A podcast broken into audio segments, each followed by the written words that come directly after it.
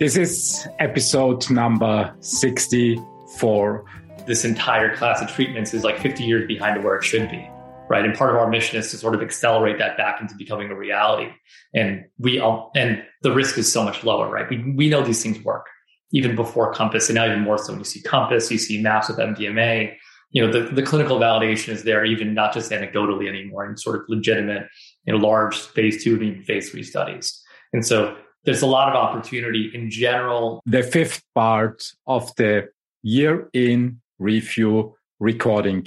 This was 2021 and an outlook to 2022. One hour of inspiring conversations with speakers from previous podcast episodes and business partners of the hosts you will find in this episode. What was hot in 2021 and what do our speakers expect for 2022? As a start into 2022, I will bring the entire recording of about seven and a half hours live in seven separate episodes. And this here is episode number five, in which I was talking with Walter Stockinger from Hadean Ventures and Yoni Falkson from Gilgamesh Pharmaceuticals and podcast notes. We were talking about the effects of the pandemic on business life, the future of ADCs in oncology, mental health, psychedelic drug development, Gilgamesh Pharmaceutical, Christian Angermayer, and Atai Life Science, as well as podcast notes. I hope you enjoy the conversation the same way as I did. Enjoy the show. Let's call in the next speaker. It's from Austria, and I hope I remember it right, uh, Sweden, Walter Stockinger, who founded Hadean Ventures. Walter, it's good to see you. Hello, Christian. Hello, everybody. Astrid, Matthias. Nice to see you again. Walter, how are you doing? Excellent. Although I'm not in Sweden, I have to say. like all of you, I'm in Austria. that's That's that's good. But I think your fund is located in Sweden and Norway, if I remember it right. That is correct. So our headquarters is in Norway, but we do have also an office in Sweden. But uh, as a team, we're quite spread around Europe. So we have team members in Germany, in, in France, in, in, in, and in Austria. Walter, I'm curious in your successes from 2021. What was going on or is still going on in your fund? Yeah, still going on is actually the right way to say it. So, uh, I mean, clearly, mm, you know, it was an exciting year. Think for all of us, lots of things happened that we've never experienced before. Um, on the Hadean side, uh, clearly raising fund number two in a very short period of time. We're actually having a first close because uh, we expect the fund still to grow. Um, that's has to be on on on on, on place one. Uh, so we've closed our second fund of the first close of our second fund. The uh, fund size is already higher than uh, fund number one was. So yeah, quite quite excited about this.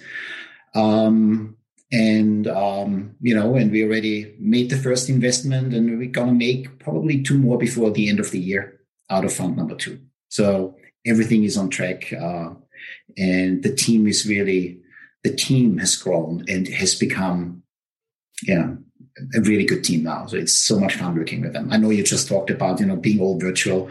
I guess that has always been the case in life sciences. So we do invest globally. Uh, often we don't meet the companies we invest into uh, for a long time or very rarely. Mm, so nothing new for us um, with respect to our partners, business partners.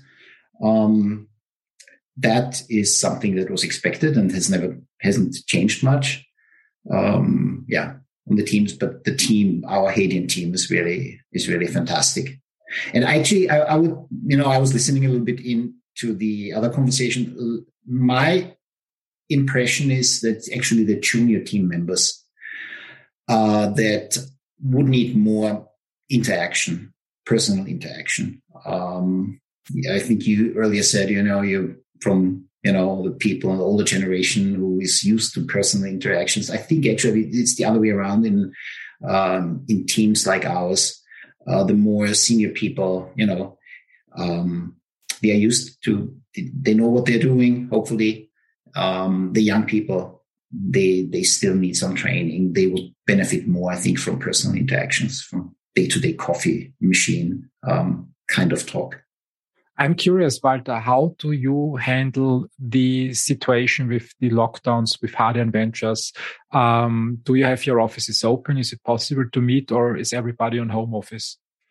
Well, we, as I said earlier, right, we are spread across the, the continent mm-hmm. anyway. So we are used to not meeting um, each other that frequently.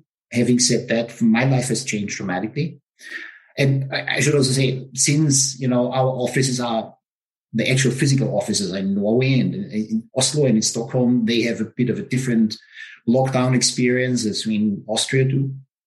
Less lockdowns in Oslo and definitely fewer in, in, in, in Stockholm.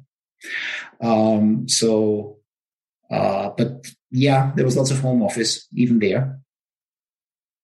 Um, but uh, for me, you know, I'm working out of my home office anyway.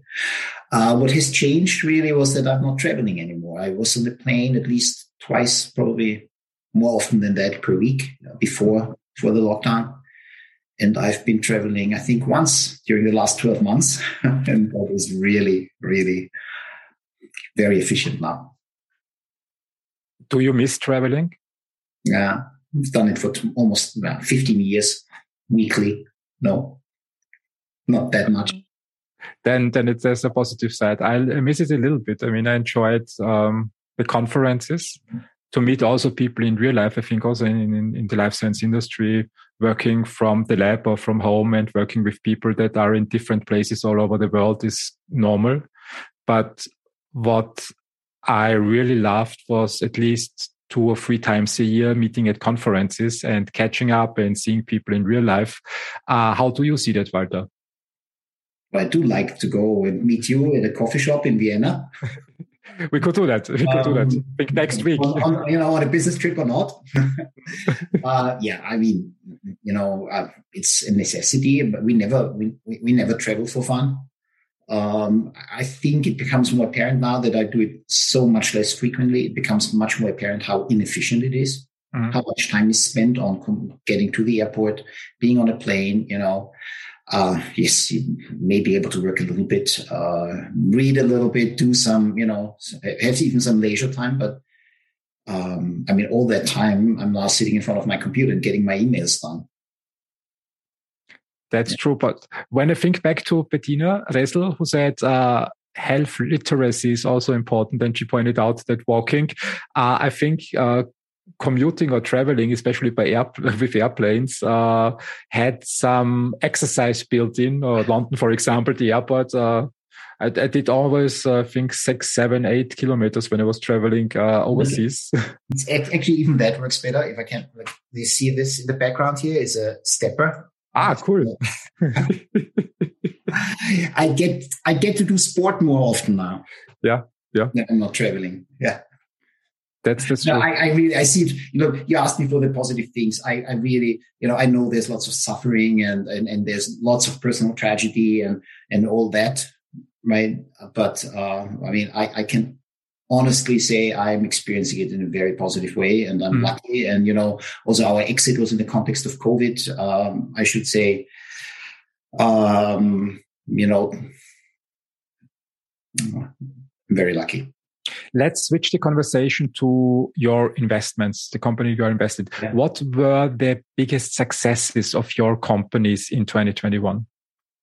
Ah, 20. I, I was hoping you said 2020, right? Because we can also go back to 2020. What was your biggest success in 2020? well, clearly, clearly, I was now say, like, yeah. So obviously, you know, we were uh, investing in Themis that was sold uh, to Merck in 2020. Um, but we had very good news in 21 too. Uh, not everything was good. Um, but even, you know, a company, the one company where we really did not get the expected result is a second project and we are discussing offers now mm-hmm. for that company. So even there, I, I should, I, I, can say that, um, uh, things are going fine. We had an oncology company that has uh, very good safety data. Um, we have a, um, a project, a company that has an MS drug that uh, also shows very good safety data. So on the clinical side, things are moving again. I think 2020 was a little different when all the clinical trial centers were were halted, uh, clinical trials were halted. Uh, lots of delays back then, and we were lucky again that uh, most of our companies were pre-clinical stage in 2019. Um, so everything is moving. And, um, you know, the proof is still in the pudding. Let's see. Uh, lots of critical data is coming out in 22. Like, I mean, safety is good, but efficacy is better. So, yeah. Yeah, it's good to have some challenges still ahead. What about your other companies? Okay, so yeah, so, so as I said, uh, in September we closed. We had the first close of our second fund, mm. and we have made already uh, one investment, closed one investment, uh, closing one within the next four or five days, and probably a second one too. Well, which will be the third one then. Um, those are really, I have to say, look, we're happy with fund number one, but I think fund number two shapes up to be better because um, the the companies we invest into, we're really excited about. Uh, the one that I can disclose already is uh, maybe also um, a, a, sign of the age of the time that we're living in. Um, was an 87 million euros round. So you can imagine heavily syndicated, something that didn't happen in Europe until recently. Um, there was an, an, an ADC, an antibody drug conjugate deal. I guess, you know, we discussed, we could briefly touch upon the hype around ADCs, but, mm. which I think is absolutely justified. Um, so that was our first deal. Um, company's called Emergence. And, um, and then, um, yeah, making maybe the one that it's an Austrian company, which also makes me always very happy because the board meetings are going to be close by. Um, and um, you know, I'm actually I'm connecting again with people I met, uh, people I know, or have known since my postdoc times in, in the States. Uh, they're sitting on the, uh, their partner now in another fund who is also investing. And, um, and uh, it's in the in the synthetic biology space, and I'm really excited about this. I think I think the sky's the limit um, for this company. I, I, I want to say the name yet because we haven't signed, and I think the company should first put out the press release about it. Um, but it's you know um, very excited about it. I think there is uh, they have a, a fantastic technology. Um, we have mapped the the global space. It's in the DNA synthesis field. Uh, nothing can do what they can do, time wise, cost wise, um, quality wise. So this and, and it was really the first time you know we try to get you know this is a commercial product um, that you want to sell right? It's different from a drug development thing that you can basically do from a basement and with service providers. They need to sell product soon. Um, and uh, that means they have to go to the United States right away. Right. So we reached out to a number of US funds, and there was so much traction. I've never seen this before. So, um, and in fact, most of them said no, the ticket sizes are too small. Right? So, Yeah, I think the ticket sizes or the, the round sizes are still larger in the United States than in Europe. Do you get the same impression? So uh, the ticket sizes in Europe are getting larger. Is that what you what you just? Uh, they are getting larger, but I think still in the United yes. States, the round sizes and the ticket sizes are still much larger than in Europe. So I, I wouldn't dare to to just say you know the average is now, I, but in my personal impression, what I'm seeing um, through my filter right, uh, is that more frequently in the states you have um, you put syndicates, so even single funds with very large uh, uh, fund managers with very large funds uh, investing big tickets into early preclinical stage companies. Obviously, mm-hmm. they go entrenched. I have no doubt about that. But you see a 40 million US round for a preclinical asset, something that was unthinkable in Europe until recently. Mm-hmm. So we were used to, you know, making a round, and then hoping that the next round will come together with more investors. That was also function, I guess, various various reasons. Um, one of them is that the funds in Europe are not as big, although I have to say with you know LSP's recent fund, uh, they are reaching sizes comparable to what happens in the states. Um, and so, so we were always also having that financing risk, right, for the next step. So in the states, early stage, but financing it all the way, hopefully to to to to an exitable stage right? While in Europe, we had, you know, a seed round, a Series A round, a Series B round, every time new investors, every time the financing risk. And that is to some extent changing now. As I said, you know, we were just in an 87, 87 million round. Um, and, and the rounds are getting bigger even here. Yeah. Walter, I would like to use the opportunity. Astrid, you would like to say something, I guess. I was just wondering, you know, how can you see that there is actually increased competition for good deals? Is there actually more capital in general in the market now with, you know, all the life science hyper and COVID pandemic and whatever?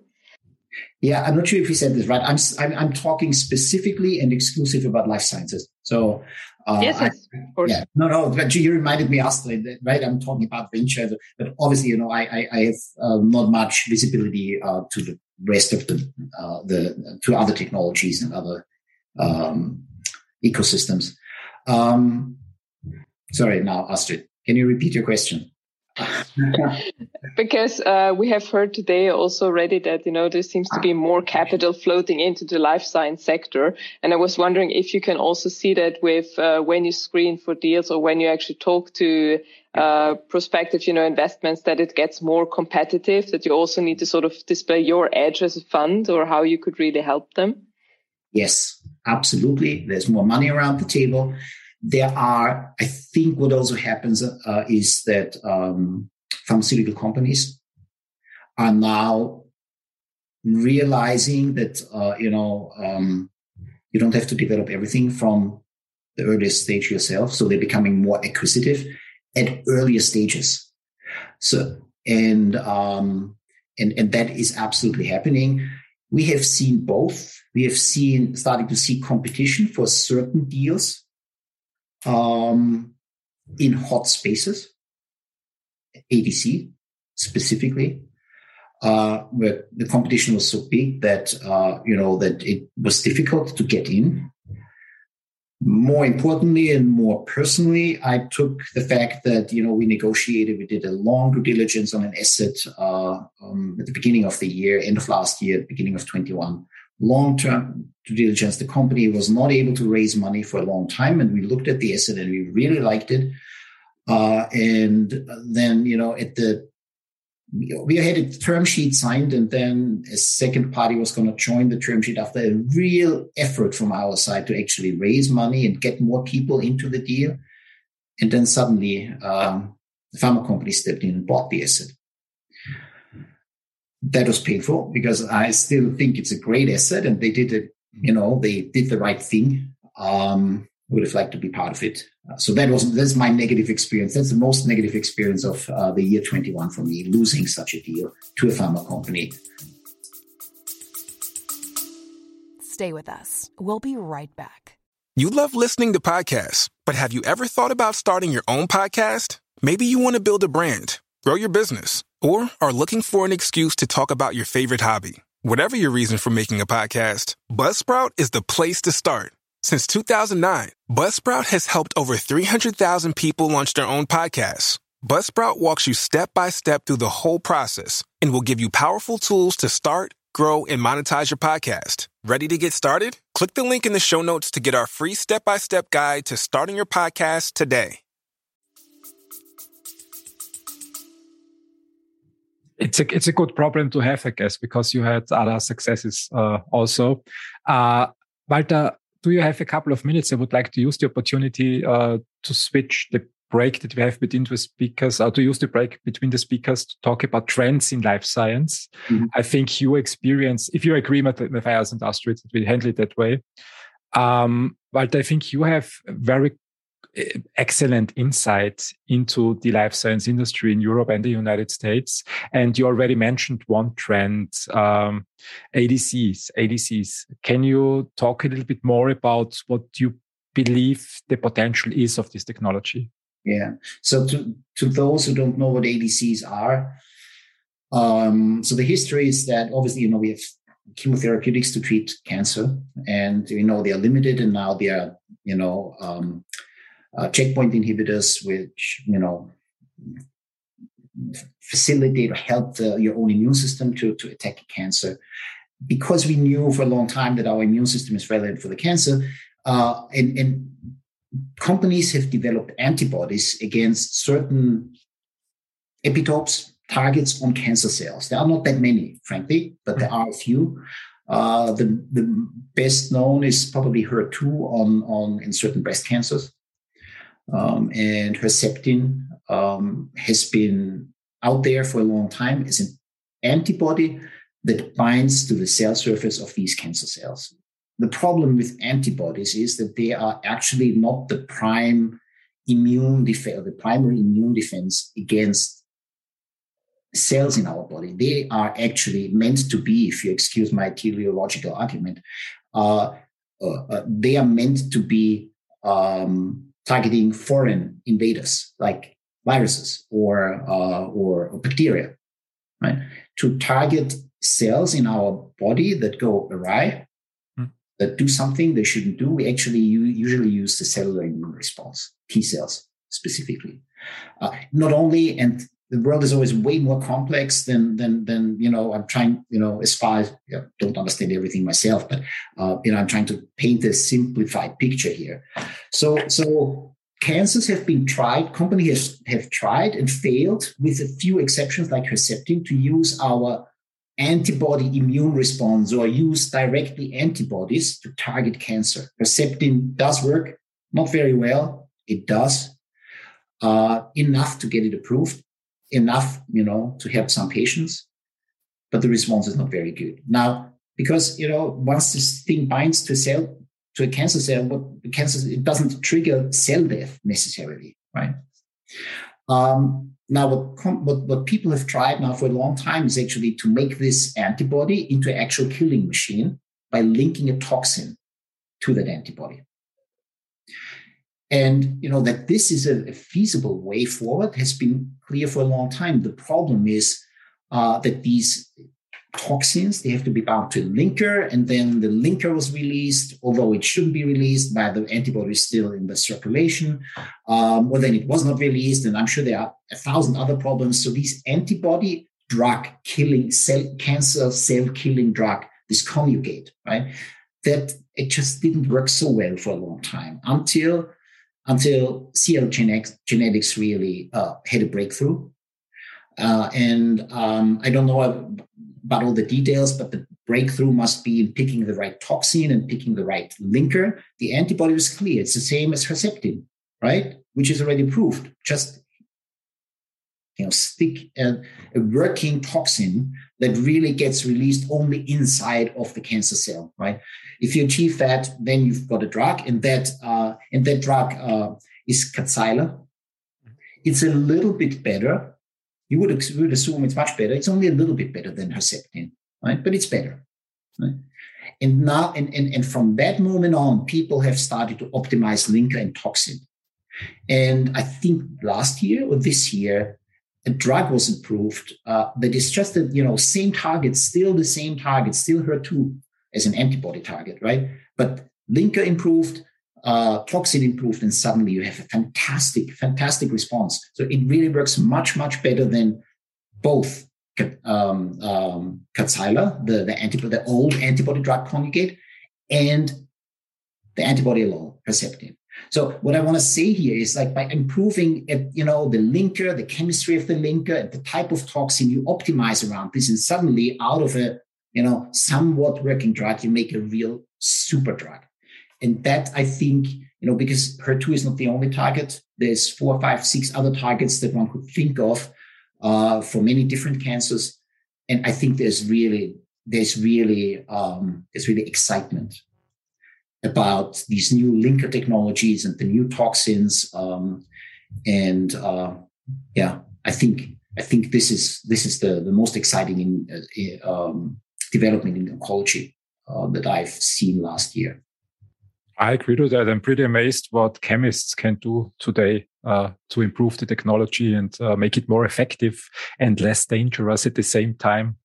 Um, for patients. And since we're talking about holy grails anyways, uh, I think ADCs also have a holy grail potential. So if chemists uh, get enough uh, money to do what you said, take uh, antibodies that already are approved on the market, link them properly with a novel toxin or with an existing toxin, they have a good chance of uh, making treatments more, much more effective. Yeah. I, I agree. I think it's it, it, moves to being a game of big pharma mm. um, because um, now it's an optimization. I mean, I'm sure somebody will find a new target, uh, but it's good enough to to you know to use one of the existing targets that works so so. Mm. Um, and and you know our investment was in is, is in, in in one of those cases where existing antibody drug conjugate is okay. Um, but you know the new linker, the new the new toxin, uh, and it looks really really good in in at that early stage.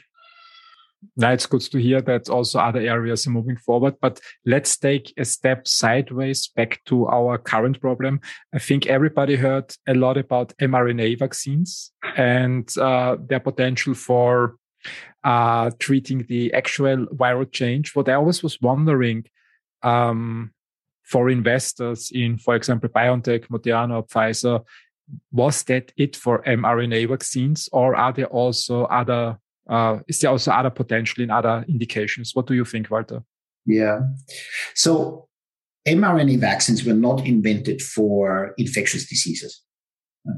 They were considered, uh, you know, it was in the manufacturing technology, you know, the cold chain, the problem that they, uh, which is not, you know, that they are very, very unstable uh, although this is getting better. Um, those are all problems that people are aware. Um, also, you know, the other technologies are established and can be, you know, you have the big, you know, uh, manufacturers.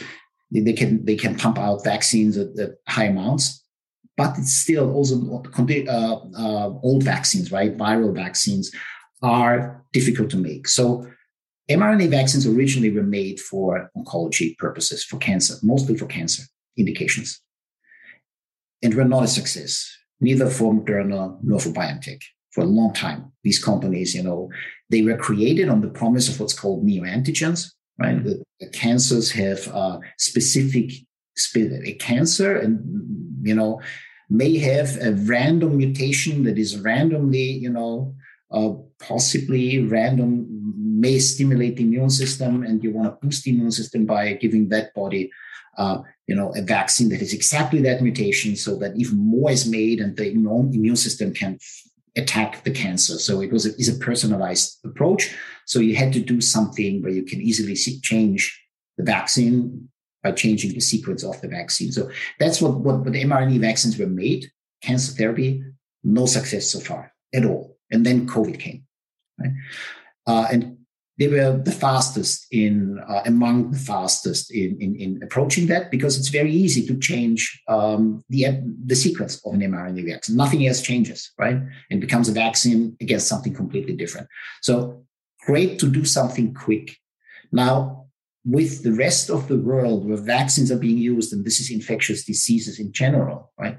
The question is, what are we talking about? There are two big markets. There's the normal vaccination market where where that where we, we all get vaccinated, like FSME or like in Austria at least, right? But but smallpox or um, any of those measles, right?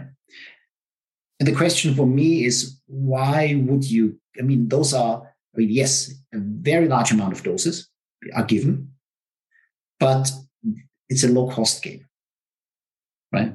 Because uh, you know it's a preventative therapy. Oh, sorry, it's a preventative approach.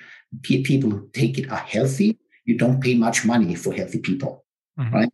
Once they get sick, the the the you pay you pay right but for so these these vaccines that prevent you know the standard diseases they are established i find it hard to believe that the economics although I, I can't do the calculations but i find it hard to believe that somebody would enter with an this space with an mRNA vaccine. Why? It's a genericized business uh, with where scale matters and and um, and uh, you know the cost change when you have cold chain involved. I find it. I, I my guess would be no, no, they're not going that down that route. The next is the travel max vaccine market. Right? And travel vaccines are super small. The problem for travel vaccines is the global market of a travel vaccine is in the, you know, if you got 200 million globally, it's a big travel vaccine. And that's not interesting. And pharmaceutical that sells for 200 million, and then it can't be expensive, right? It can't, it can't be an expensive product. So the margins are low. So will they enter travel vaccines? Maybe because it's easy. Could be. Um, but I don't think this is kind of the a blue sky opportunity. Right? Where they have a place, probably in you know, and, you know, I hope there's no vaccine specialist listening, but but I, I think where they have a place or may have a place is in in in a flu vaccine that has to be changed every single year, right? So the rapid change of epitopes that's something you achieve very well with mRNA, or in the next pandemic, right, where you very quickly need to develop the next vaccine against the next uh, virus new viruses will come anyways. I think, as far as I remember, every three, four, five years, something is happening in this world. And if uh, Pfizer, Moderna, CureVac, uh, uh, BioNTech, and all other companies that are doing research in that field can really bring something quickly to the market, it's uh, it's a great help. Uh, I guess, Walter, we have two minutes left. What is your outlook for 2022? Open oh, question. uh, open question. Two minutes. uh, for, uh, for, me personally, as for our fund, lots of efficacy um, data coming out. So mm. I'm very excited to. Uh, I'm very, you know, very much looking forward to that. It's going to be a, hopefully good news, but we we we will see. When you have good news to share, we can always do a podcast to uh, tell the world what's going on. Walter, thank you very much for your time. I wish uh, you, your team, and your family all the best for 2022 and happy and Merry Christmas. Thank you very much. You too. Bye. Have a great day.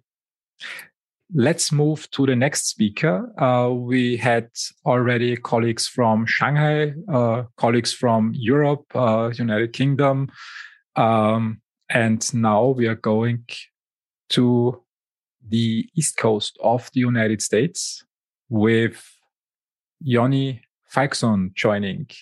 Yoni, good to see you again. Likewise. Thanks for having me. Very thanks exciting. for thanks for coming online. How is it going for you? Uh good. It's a, exciting times. You know, busy trying to to finish out as many things as we can before the, the year ends. So, yeah. uh, you know, all good. Definitely keeping busy. How is life on the East Coast in the United States these days? Uh, I, it's great. I mean, I, I, actually we recently moved down to, to North Carolina, so I used to be up in New York. Mm-hmm. Uh, the weather here is warmer, uh, a little bit sunnier, so we're, we're, very happy. Kind of being a little bit further south, things are probably a little bit less uh, restricted from that perspective as well, where, where I am now. So it's a little bit better for the the kids and just more relaxed kind of atmosphere than, than being closer to, to, to New York. So um, you know, it's it's nice. It's literally 70 degrees Fahrenheit today. Um, so it's it's a quite warm for the middle of December, I think, even for North Carolina, which is lovely. so I, am in a good mood. You are blessed. I'm in the middle of Europe and we have uh, winter, so it's uh, deep temperatures and it's very cold. Yoni, tell me a little bit more about your company. What are you doing with your company? Yeah, I mean, I think maybe should give a little background myself and then and then the company if that if great, that works. So, um, yeah, so I'm I'm currently the, the COO here at a, a small biotech, preclinical biotech known as Gilgamesh Pharmaceuticals, which I'll happy to talk more about. My background spent a number of years in kind of global pricing market access. Uh, spent many years at Regeneron and Pfizer in early commercial development, new product planning. I was the prior co-founder of SpringWorks Therapeutics, which was a spinout from Pfizer. So we took a number of their shelf programs, um, and now I'm, I'm joined in about June to, to Gilgamesh. While prior to that, I was more of an advisor, so not too new to the company. Also, on the side of that, we can, if you want to talk about podcasts, I'm also the, the founder of Podcast Notes, um, and so that's actually how we, you know, Christian, we originally connected. That's right. Uh, Gil- so, so that's the high level of me. I mean, Gilgamesh is, you know, I'm sure many of you are sort of familiar with the the, the popularity of, of a number of kind of psychedelics focused companies these days uh, you know, we're, coming at it more as a traditional, you know biotechnology company going at the space, right? So we are only developing novel compounds. We're looking to make you know clear improvements with clear composition of matter IP over you know the the, the molecules you've probably all heard of by now. You know psilocybin that Compass is developing and ketamine, uh, DMT type compounds, and ibogaine as well, which is uh, potentially very, very valuable for, for treatment of opioid addiction and other kinds of addiction. So we have a pretty broad and deep portfolio. We're sort of in the late stages of preclinical. Um, you know, we're venture funded. We raised our Series A in April. We're just kicking off our Series B already, um, basically beginning January next year to raise additional capital as we go very quickly into the clinic for the first elite programs for next year. So busy times, uh, exciting times, but in a very you know dynamic space, we'll say, uh, in the public and private markets. So three questions to you, but let's start with the first one. Uh, psychedelics, I think you are operating in mental health, uh, finding solutions for mental health diseases, which right. especially in the pandemic, I think it's a big issue and uh, getting relief there definitely helps. Uh, in Europe, I heard uh, a lot about Atai Life Sciences. I think they're also in a similar space and uh, one of the investors is a European. It's Christian Angermayer. Yeah. Are you in a similar space operating like Atai Life Science or are there differences? It's just out of interest. Yeah, no, so I think it's certainly all connected, right? So, so funnily enough, our one of our co-founders, um, actually both our co-founders, have their prior companies were acquired by Atai. So, um, Perception Neuroscience, which was acquired by Atai, which was their R-ketamine, uh, it was our CEO's company before this, uh, and so he's still connected to the company and, and Christian and all of that. And another company for other founder uh, on the chemistry side called Kures was also acquired by Atai. So there's there's currently close connections. I think you know they're they're certainly early movers. They have a very broad portfolio, but they're is a really interesting program. It'll hopefully maybe be less associative. Uh, it's still an injectable. Um, our you know in general our thesis and approach is is really trying to be make improvements and, and sort of be that next generation of psychedelics. So we're certainly behind them you know, going public and doing all these sorts of things, but we're growing and we're also, you know, Atai was built by sort of combining programs and different mm-hmm. companies. Our entire portfolio, which is now up to eight programs, is all internally developed. So it's all novel medicinal chemistry developed within the company. So there's certainly similarities. I think we're looking to be the next generation, right? So our ketamine that we're developing is orally bioavailable, which is in, in many ways a big improvement for ketamine, which is traditionally used IV. Uh, you know, a lot of advantages from you also think it we also believe ours would be non-dissociative at therapeutic levels. so you could see a lot more at-home use, chronic use, experimenting with with different treatment paradigms. But you know, I think they're they're certainly in the space on the ketamine side. They're going to be a competitor as well. Um, but we have many other programs in, in different targets within the psychedelic space.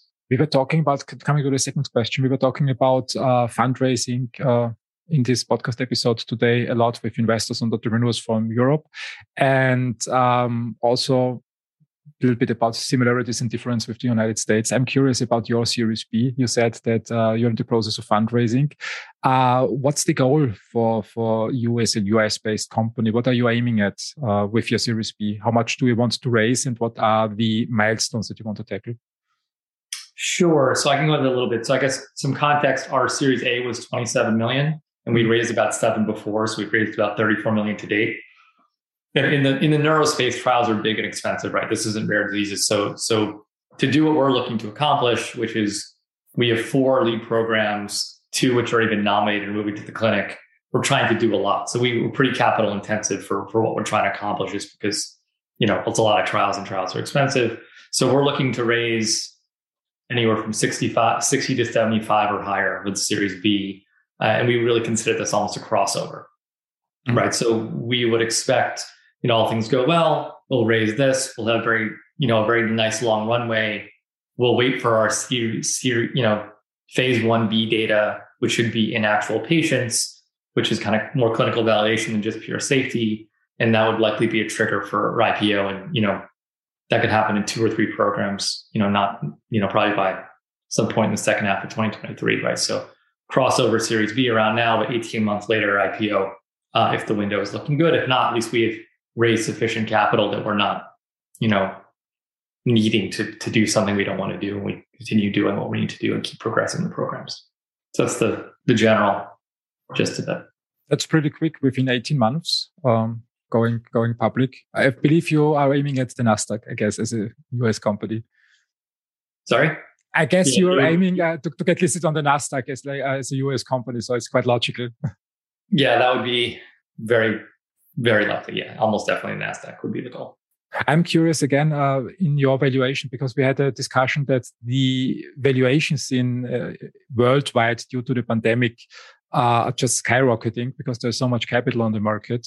How do you perceive uh, this valuation discussion in the United States? Do you believe that you saw an impact also um, in the United States on what's possible to put on the market valuation wise due to the uh, bailout programs that were uh, uh, brought to the world from all governments globally? Stay with us. We'll be right back. Coaching Conversation 2024. This podcast is 100% dedicated to leadership and leadership within the workplace coaching area. We work with companies throughout the world teaching leaders how to coach their employees. This podcast is dedicated to teaching specific strategies, frameworks, coaching models, and now artificial intelligence strategies to help leaders drive greater teamwork, collaboration, cooperation, greater attitudes, better motivation, coaching career development, just to name a few. I hope you'll check out our podcast.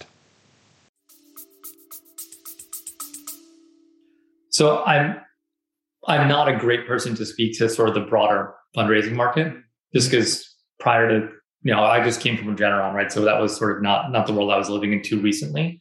Um, but obviously, you know, I, am pretty pretty proud of the Regeneron antibody treatment.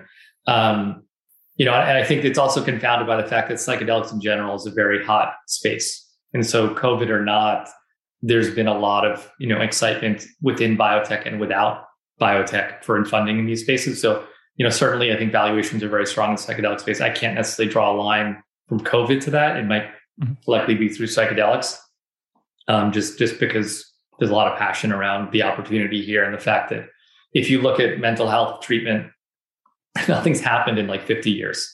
It's pretty terrible, right? We've we've not accomplished much as an industry, and to some degree, for political reasons, this entire class of treatments is like 50 years behind where it should be right? And part of our mission is to sort of accelerate that back into becoming a reality. And we all, and the risk is so much lower, right? We, we know these things work even before Compass, and now even more so when you see Compass, you see MAPS with MDMA. You know, the, the clinical validation is there, even not just anecdotally anymore, and sort of legitimate, you know, large phase two and even phase three studies. And so there's a lot of opportunity in general. The risk for sort of totally novel treatments preclinically in neuro, you know, the, the, the probability of success are awfully low historically. Whereas in our space, they're much, much higher than sort of historical norms, right? So the opportunity of the size of the population, the attractiveness of the of the mechanisms that we know they're sort of clinically validated, and the, the unmet need is just so enormous that there's massive upside. And I think that's kind of creating this groundswell, as well as just a lot of people's personal experiences um, with I think a lot of these compounds you know, Christian speaks very openly about that at Atai, right? You know, he speaks yeah. a lot about that as well. So I think all those are driving that probably more so than anything COVID related, to be honest. I think COVID probably delayed some programs that were already in the clinic just from more of the logistic complexities of trial sites being shut down and you know all of that that I think has worked itself out by now for the most part, you'd hope. But no, I think I think your solutions are needed. I mean, I don't know the situation in the in the states, but uh, here in Europe, uh, what I hear from colleagues is that mental health issues are rising uh, due to lockdowns and isolation. And uh, but as you said, I mean, there is nothing new on the market, and hopefully your solutions will help to solve that. Uh, how do you see the development uh, for mental health issues in the United States, generally speaking, with the the lockdowns? Do you see also a change on the market? Yeah, no, I mean, there's, data and it's all terrible, frankly. Like it was terrible to begin with, and it's only gotten more depressing. You know, if you just want to think about overdose, I think this was this past year it was over 100,000 overdose deaths in the US, mm. which is unfathomable to think about, right? So, especially fentanyl driven, you know, opioid addiction in particular has been a huge problem. Depression rates are up in in all ages. You know, in the US, especially on, on the at least you know personally and, and sort of what's been going on relative to what I hear in Europe, I think the closures of schools and like aggressive use of masking down to like ages two is happening and continues to happen in many places in the US. I think Europe's been a lot more reasonable about, and that's certainly not helped anyone when it comes to sort of mental health issues in the young.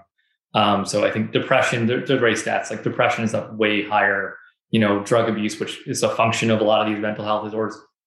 So whatever happened in Europe, I'm sure it's it's the same, if not worse, you know, for for many parts of the US, unfortunately. And so, you know, the problem is, you know, this is a long road, right? Where we're not going to be able to be on the market soon. Um, but it's it's not a problem. It's going to go away or fix itself, unfortunately. Um, yeah, and I think that you know the treatment paradigm, like try an SSRI and I guess try another SSRI and try another SSRI is like this as great as it gets around here in, in mental health. And so there, there's really a big need for for different mechanisms so you can really customize therapy to patients. And you know, in psychedelics, you know, in many ways they're they're amazingly useful, but they're also not solo agents, right? There, there's many reasons to believe that they're supplemental to psychotherapy and can make that more effective. You saw the MAPS data in PTSD, which was spectacular, right? They did cognitive behavioral therapy plus MDMA. In, in you know, the, the combined response rates were, you know, amazing, right? Because it just seems logical if you're going to go through CBT, which is a pretty traumatic thing for someone with PTSD.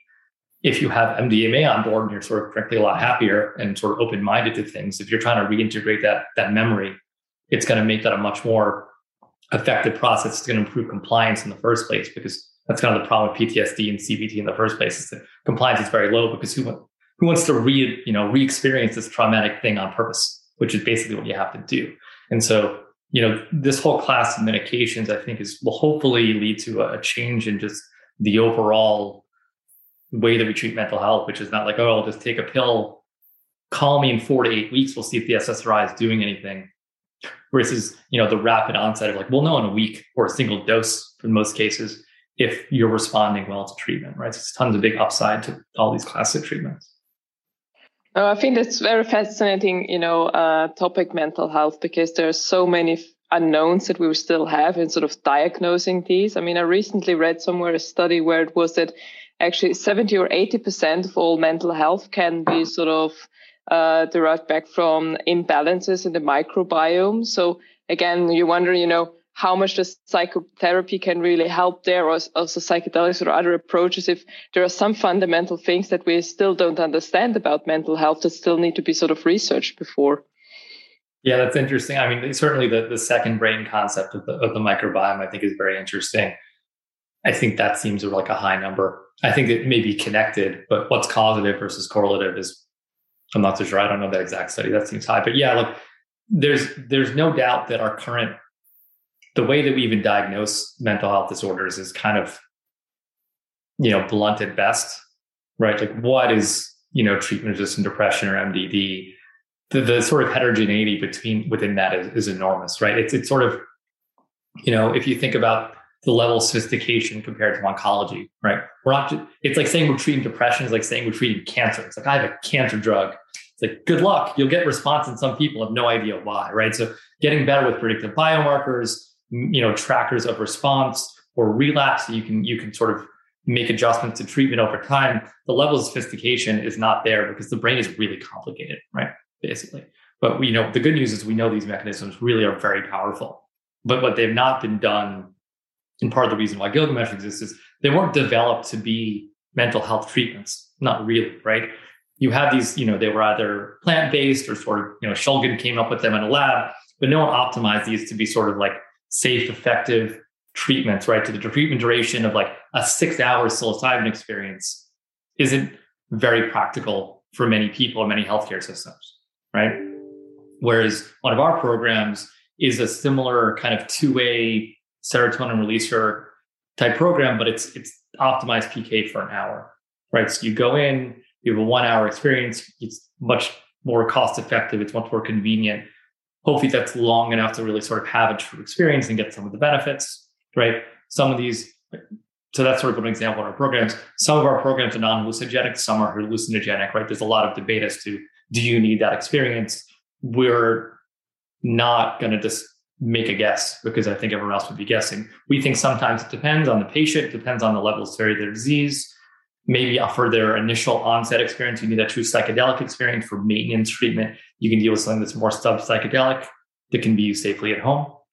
Right. And so we're trying to develop a portfolio that kind of check all these boxes and, and be customized to address the variability within the patient population. Right. We're somewhat stuck with known DSM, DSM sort of levels for what diagnosis is and regulatory pathways. It doesn't mean we can't come up with biomarkers and flexible treatment paradigms. You know, in the long run, that's what we kind of need to get to, where it's okay, you did try an SSRI, that didn't work. You know, try a 2A, try an NMDA. You know, you can can mix and match and, and experiment to see what works with patients much more rapidly and hopefully, you know, massively increase the response rates because most patients are not really well well treated right now, as we know, and there's certainly side effects to the current treatments sounds to me from what I hear that we have a lot of uh, unsolved problems in that field. And it's a nice call to action for investors to support companies like yours or Atai Life Science to come up with solutions and work on solutions for that. I mean, as you mentioned, the data that we see is depressing sometimes, uh, what's going on in this area.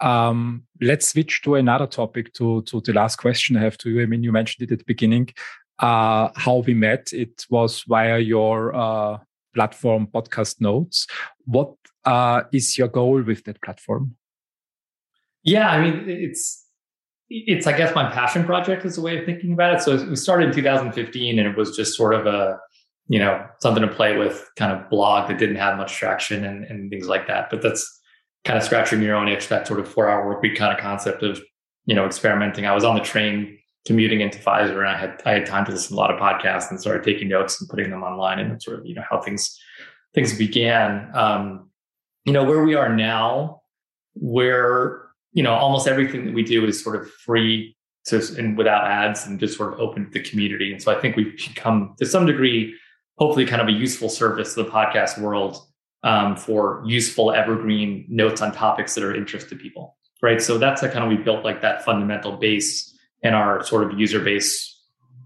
That's how we grow between like our newsletter subscriptions and our Twitter followers and uh, and things like that. We you know, obviously we have kind of built it into a little bit more of a business these days, and so we have a growing number of premium subscribers that get some additional extra kind of content, uh, and we monetize in a few other ways. But you know, it, it's because it's fully bootstrapped. This I, I don't have I can be very patient, right? This is not a venture funded thing where I'm trying to like, I don't think this is a venture funded type business, right? Where there's massive upside. It's the sort of thing that you know we've had competitors over time, but it's very very hard to to get to any degree of scale or profitability, and almost everyone gives up like years before that happened. Um, and so that's our moat, I suppose, is just like grit. But you know, to me, it's like I want to keep doing what we're doing. You know, part of the value is we kind of curate what we think are the most interesting podcasts. We take notes, we share those out and we keep doing that and we'll grow our sort of subscriber set and kind of few other things but you know i just want to keep on growing it slowly it's not there's no big master plan besides kind of keep on doing what we're doing and and hopefully providing some useful things and you know i personally enjoy having like this massive archive of notes on podcasts that i personally think are interesting it's a, it's a very useful kind of kind of tool right to the idea of just sort of you know scratching your own itch with a company they don't all have to be venture level potential to be worthwhile. And so that's kind of what we've been, what, what I've been focused on. Here you're on mute. Yeah, uh, you have built a nice platform. I think. Um, I mean, the the reason why I reached out to you was uh, the success you created with my podcast. Um, when Phagomed did a deal with BioNTech, um, I didn't expect much impact on the podcast. Um, I had an interview with the founders of Phagomed last year, and uh, they're in phage therapies. And uh, basically, uh, it was not very famous uh, until um, they closed the deal. And since then, I had an uptake in downloads, and I was curious where this is coming from. So I did several things, uh, some things myself, like uh, implementing a new content marketing strategy. then also, I thought, okay, when Phagomed is, is making a deal, of course, a little bit of um, download improvement should be visible, but I didn't expect a huge impact. So now we have, I think, about 10x, uh, so 10 times the download numbers I had two months or three months ago. And um, I started uh, using Google and trying to find out where is this coming from. And I saw a lot of traction from the United States. And one factor I found was uh, your podcast notes and that you highlighted and featured the Phagomed episode. Can you tell me a little bit more what your reasons is that you are doing that, that you're just picking uh, up podcasts and, uh, and highlights them in a way that you present it to a community that you really have an impact? Yeah, no, it, it was, you know, a little bit luck, I guess, as it always is. I think I came across a tweet about your podcast. I'm not sure exactly mm-hmm. who, where that came from, but uh, and it, it, it struck me as interesting. And so, sort of, I you know, we we worked up notes to it. Uh, personally, the reason why I was interested is because you know, as much as we talk about antivirals and viruses have taken over the whole world, it's all anyone talks about. Personally, you know, in, in the long run, I'm, I think we don't talk enough nearly about you know antibiotics, and anti-infectives in that space.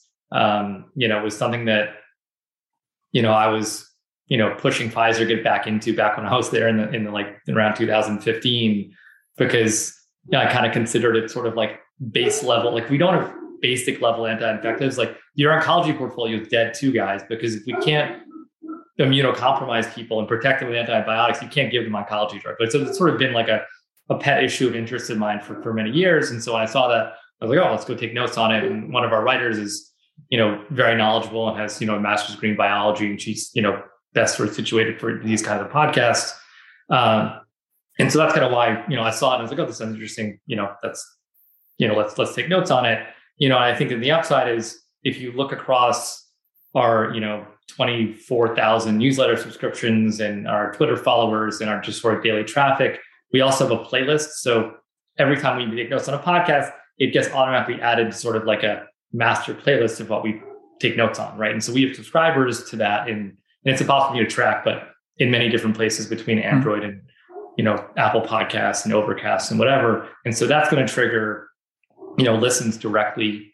There are, there are plays on our website, so anyone's like who's looking at the page, you can play and listen directly there too. So between people being driven by Google and by Twitter and by the newsletter and is and the and the the RSS feed for for the, the podcast playlist, you know, all those kind of come together to being pretty significant for most podcasters, unless you're sort of in the upper tiers where, you know, Joe Rogan doesn't care. Like he's not going to notice, you know, when I take notes on something that we do, but you know, 99% of podcasters aren't there. And so I think that's what most likely drove kind of your spike.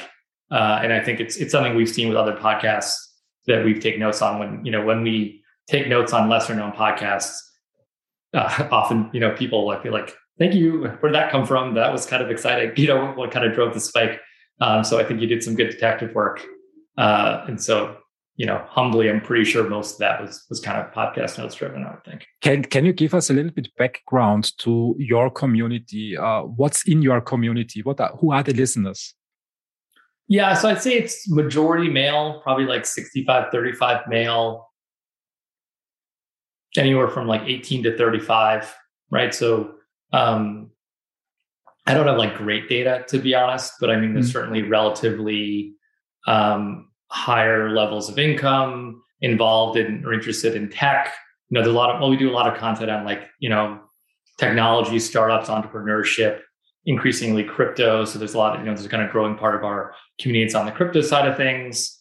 Um, you know, Twitter is definitely our biggest sort of, if you think about Twitter in general, it's a medium and who sorts to aggregate there. That's by far sort of our main location, right? So these people are kind of like lifelong learners, people interested in improving their health, creating side gigs, side hustles, you know, interested in joining startups or about venture capital. Those are kind of the major topics that we focus on. So it sort of attract people either working in those areas or, or interested in them at the very least. So that's kind of our community.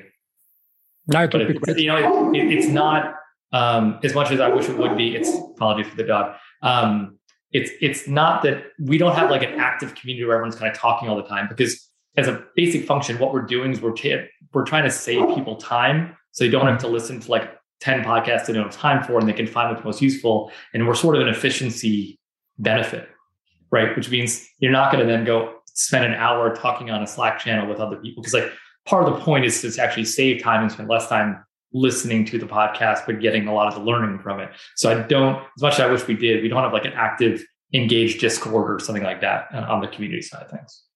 No, it would be great to stay in touch because I think it's a great opportunity to link Europe with the United States via your tool. And let's see how to evolve that in future. You only have one final question to you. We have four minutes left until the next speakers are coming. Uh, what's your outlook for 2022? Your personal outlook? Open question. oh, I don't know. I mean, I think I'm just, I'm probably overly optimistic that, that things will just go a little bit more back to normal, but it's probably just wishful thinking, unfortunately. Um, you know, that's sort of like the, the background of everything is like, what about all the, the COVID stuff, right? So, you know, we, we try to try to like keep things as normal as we can for the kids. And I hope that, that, you know, I think there's a lot of hysteria and a lot of, you know, misinformation and miscommunication coming from our governmental areas actually is more my bigger concern, not the others where they call it misinformation. I think there's a lot of dishonesty going on. And I hope that people sort of start to calm down and, and, try to move back to reality and understanding that like we have an endemic disease and we're going to have to live with it and it doesn't really matter what vaccine passes insanity that you're trying to do um, so maybe that's too political but like i kind of hope all that stuff goes back a bit more to normal because i don't think it's helpful um, you know on the, on the business side you know I, I still spend the large majority of time is focused on gilgamesh you know i think we'll we'll hopefully have a very successful series a uh, coming up, and that will give us the runway and the capital we need to to be really aggressive in developing our programs and and growing the team and all those good things, which is very very exciting. You know, we're a fully remote kind of company, so we're we're sort of built for COVID, um, but it doesn't mean we don't like to meet up in person sometimes. So so travel restrictions, and things like that, put a hamper on things. But um, you know, that's that's kind of my focus. And, and you know, podcast notes is really just kind of continue to grind it out and and grow what we do and, and keep it keep it running. But that's the I guess the, the three parts of my answer. Thank you very much for joining our recording today, our session today. I wish you, your team, and your family all the best for 2022 and have a happy and Merry Christmas. Thank you very much, Christian. Thanks for listening. Please, please share the podcast and make sure you've subscribed. Have a great day.